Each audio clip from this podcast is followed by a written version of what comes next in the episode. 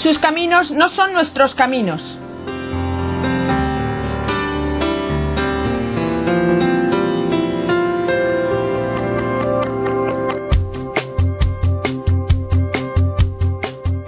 En este programa escucharemos testimonios de personas que han dejado a Dios actuar en sus vidas, llevándoles por caminos nuevos y desconocidos, pero al final a una vida más plena y santa.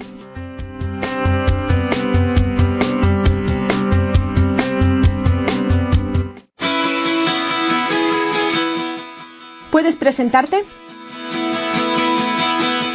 Me llamo Juan Hermelinda Rojas Alpizo, nací en Matehuala, San Luis Potosí, es la parte norte de la República Mexicana, un estado muy bonito.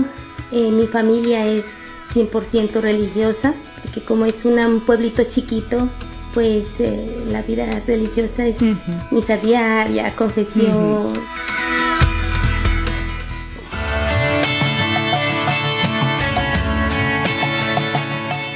¿El ambiente en el que te movías te ayudaba a acercarte a la iglesia o te alejaba?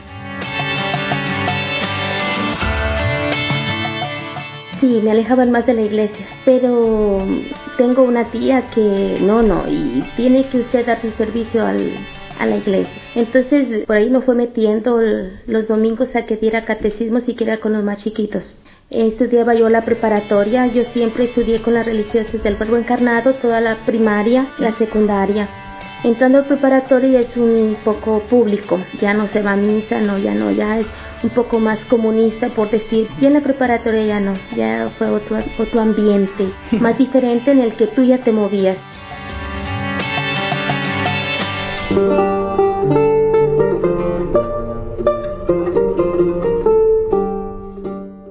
¿Cuáles eran tus proyectos?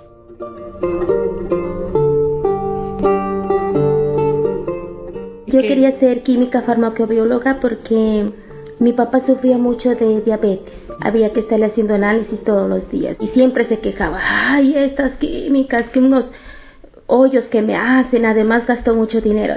Decía, mm, cuando yo estudie, papá, química farmacobióloga y yo te hago tus análisis. Entonces, con, esa, con ese fin, yo quería estudiar la preparatoria y seguir la universidad. Presenté mi examen universitario, lo pasé, fui admitida y una semana antes, este, decidí irme al convento. Porque yo a mi llamada la llamo confusión de nombres. En mi país, el nombre de Juana, o por la Santísima Virgen de San Juan de los Lagos, o por San Juan Bautista, o Guadalupe, que son los nombres más comunes en, México. Entonces, estuvimos en una reunión de ahí, de universitaria, pues, se llegó al acuerdo de que pues se tenía que hacer un servicio en el apostolado porque hacían un propedéutico.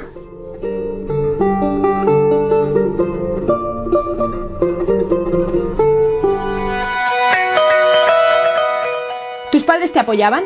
¿Fue extraño para ellos que tuvieras vocación? Eh, no extraño, pero realmente el joven es el joven y las inquietudes de joven son a, cierto nivel, aunque la familia sea religiosa, se confiese todos los días, ¿verdad? Como dice.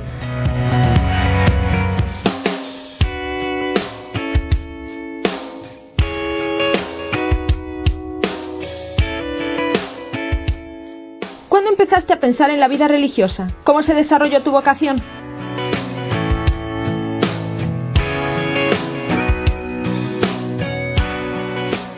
Cuando yo regresé a Matehuala, había una reunión, una pastoral juvenil que organizaba un sacerdote y pues muchos fuimos, ¿no? Porque había una semana de básquet, otra semana de fútbol, otra semana de juegos deportivos. Entonces eso nos atrajo. Entonces una competencia con una y con otra y así, ¿no? Muy bonito.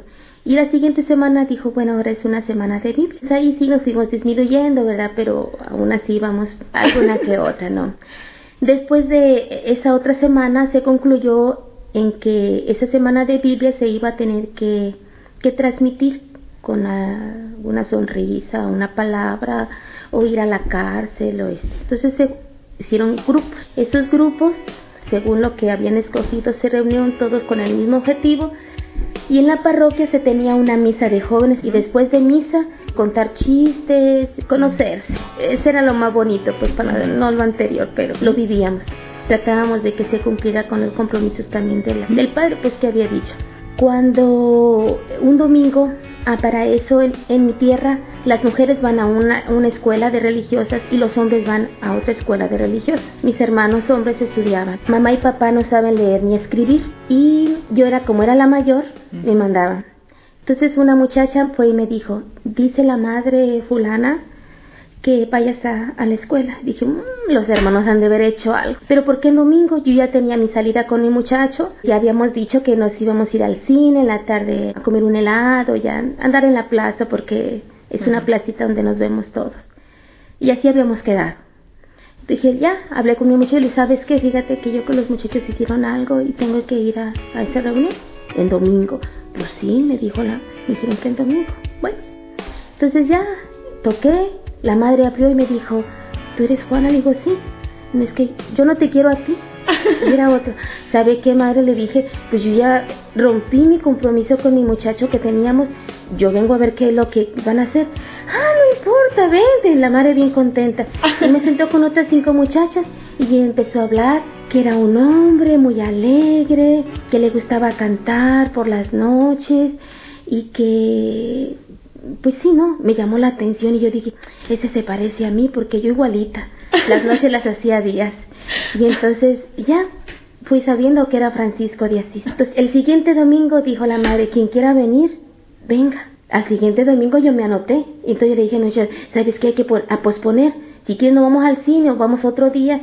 Y ya yo iba a escuchar esas florecillas de San Francisco que la madre decía. Por cinco domingos estuve así, con esas reuniones. Al sexto domingo, la madre dijo, va a venir madre provincial. Quiero que aproveches si tú quieres ser religiosa, si tú quieres, le puedes decir.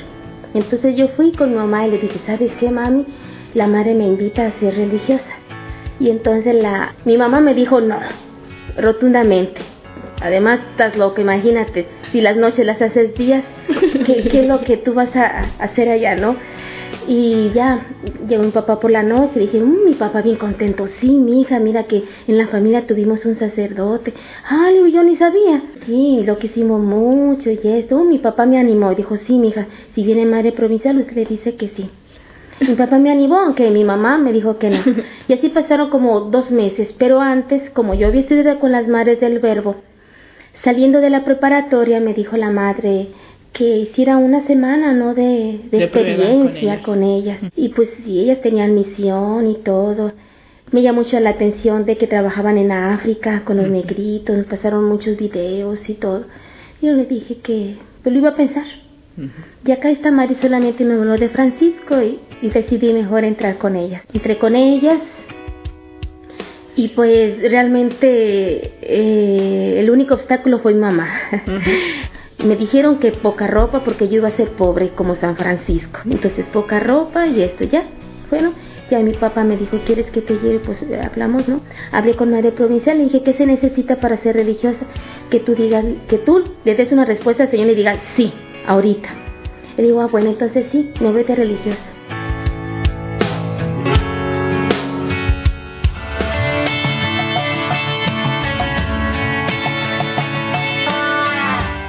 ¿Te costó entrar en el convento? ¿Cómo fue?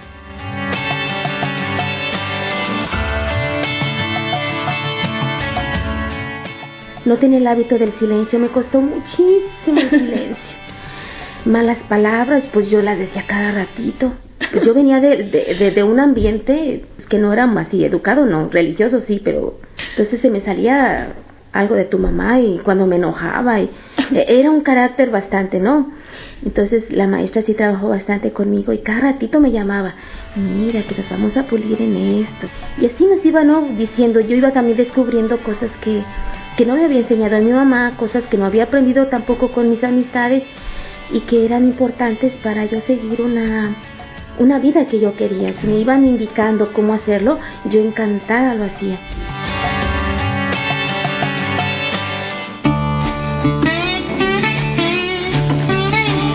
¿Cómo ha sido tu vida ya como religiosa después de la primera profesión? ¿Ha habido dificultades? Cuando uno va adquiriendo ya la experiencia, la teoría la encuentras en postulantado y en el noviciado. Cuando tú sales a juniora, entonces ahí sí, porque nosotros inmediatamente que profesamos salimos al apostolado. Entonces conoces otras hermanas que no son jóvenes como tú. Encuentras ya madres mayores, madres a, a medio maduras y hay que congeniar con todas. Entonces ahí realmente es cuando tú empiezas a, a vivir lo que es la vida religiosa, porque ahí empiezas a saber que la vida fraterna, que hay cosas que se tienen que hacer en comunidad, que hay horarios que se tienen que, que respetar.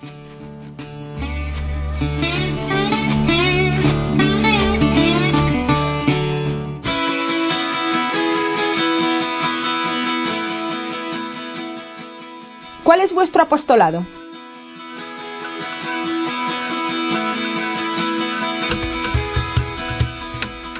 Estos apostolados son el magisterio, eh, la salud, ¿El la magisterio en pastoral- qué sentido? ¿La enseñanza? eh, la enseñanza, Ajá. eh, la salud, pastoral de la salud,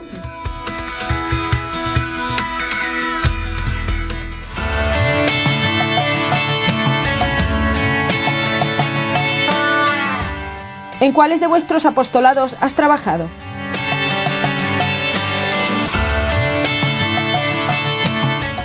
he enseñado a alumnos de primaria y últimamente con los jóvenes en secundaria.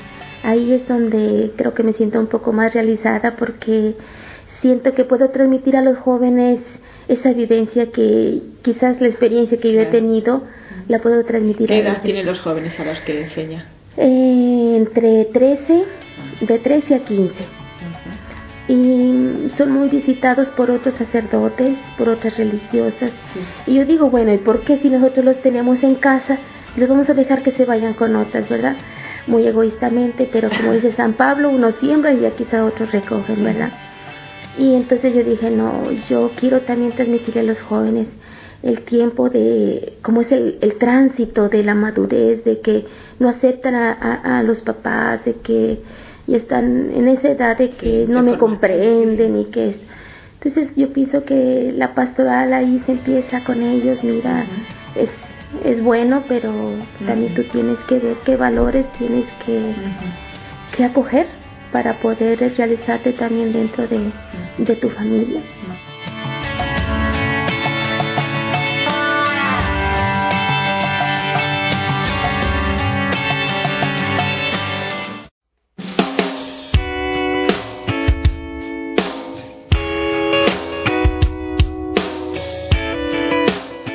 ¿Alguna vez te has arrepentido de ser religiosa?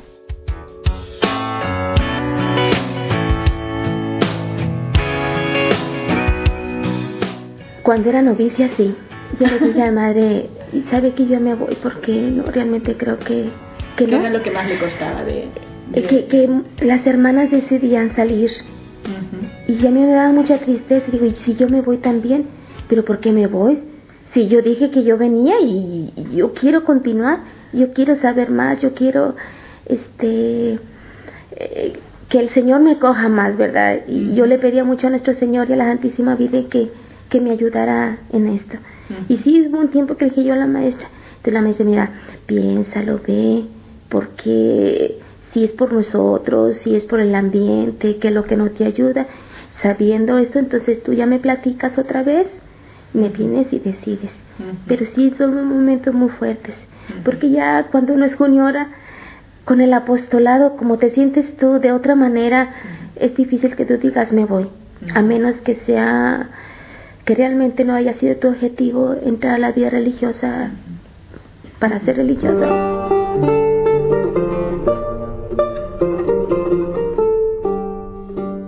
¿Quién es Jesucristo para ti?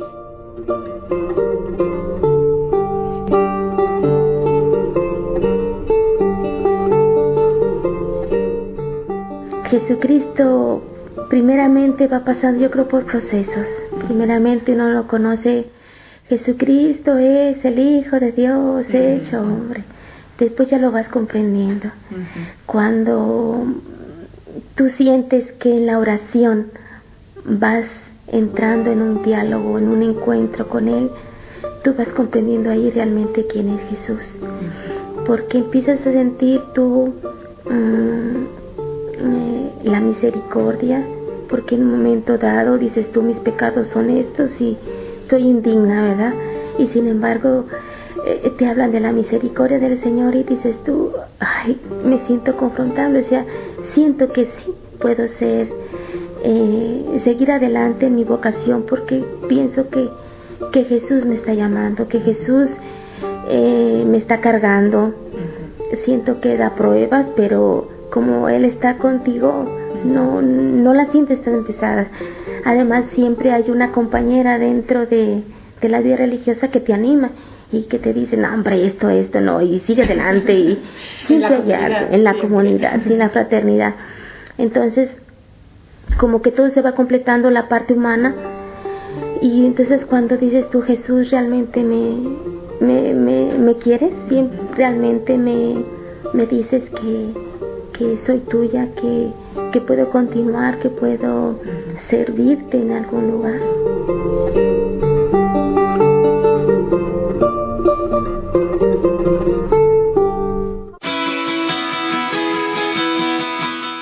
Es importante la vida de comunidad para una religiosa.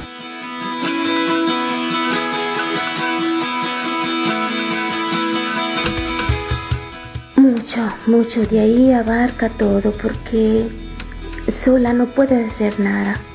Sola tus cosas personales, tus objetivos, tus metas, pero la vida de comunidad te ayuda a madurar, te ayuda a reflexionar, te ayuda a a meter otros objetivos adentro de tus proyectos, meterlas a ellas también, porque es tu convivir, tu, tu diario vivir. Si te levantas y a las que ves son las hermanas, no, no, ves, no te ves tú, sino las hermanas. Y las vas queriendo, queriendo, queriendo tanto que dices tú, es lo único que tengo, esa es mi familia, es la que, a la que yo pertenezco, a la que yo sirvo, a la que, por la que yo me doy. Entonces, ya ves que las mamás cuando dicen que empiezan a criticarle a su hijo, rápido uno sale a la defensiva, ¿verdad? Así también cuando empieza, ay, es que la madre fulana sabe que nada, nada, nada, es que ella es así por esto, pero vamos a ayudarla o vamos a ir. Es muy bonito porque es lo más, este, lo que más te ayuda. Cuando tú te encuentras sola, tú, tú sabes a quién recurrir, tú las tienes a ellas, pero cuando tú empiezas a recurrir a gente de fuera, a, otros que te ayuden, a ratito estás fuera tú también, porque no, no nos comprenden pues los objetivos de adentro a, los de afuera.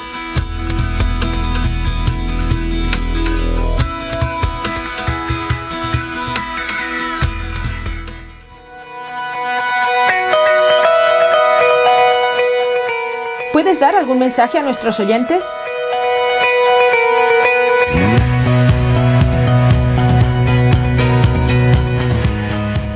joven, tú que me estás escuchando y tienes la inquietud de, de ver qué es la vida religiosa, porque tú tienes capacidad, tienes carácter para decidir, así como tú decidiste tener una novia, decidiste estudiar o decidiste dejar tu casa para eh, iniciar otra vida u otro futuro, así también lo puedes hacer con otro carisma, ¿verdad? Viendo, no es el hábito, pero sí atrae bastante el hábito, el, ver una cara alegre, una mojita alegre, creo que atrae bastante. Si tienes esa inquietud, tú habla con ella y dile, oye, ¿qué puedo hacer para, para poder este, ser religiosa o ser sacerdote o ser una eremita o ser quizás verdad otro otro tipo porque el Señor tiene en la vida tantos carismas tantos caminos por los que puede escoger pero eh, Dios habla continuamente. Continuamente no falta eh, un pretexto por decir verdad puede ser la enfermedad ¿Usted cree que Dios sigue hablando. Sí y lo sigue haciendo a través de, de los acontecimientos por ejemplo ahorita la guerra, lo que pasa en Irak, habla Dios y dice que yo necesito a alguien que trabaje por la paz. Y surgen, surgen jóvenes voluntarios, jóvenes tantos que quieren ayudar, ¿verdad? Entonces, ¿por qué no inserirse en la vida religiosa y a partir de ahí buscar un objetivo, un ideal, Jesucristo?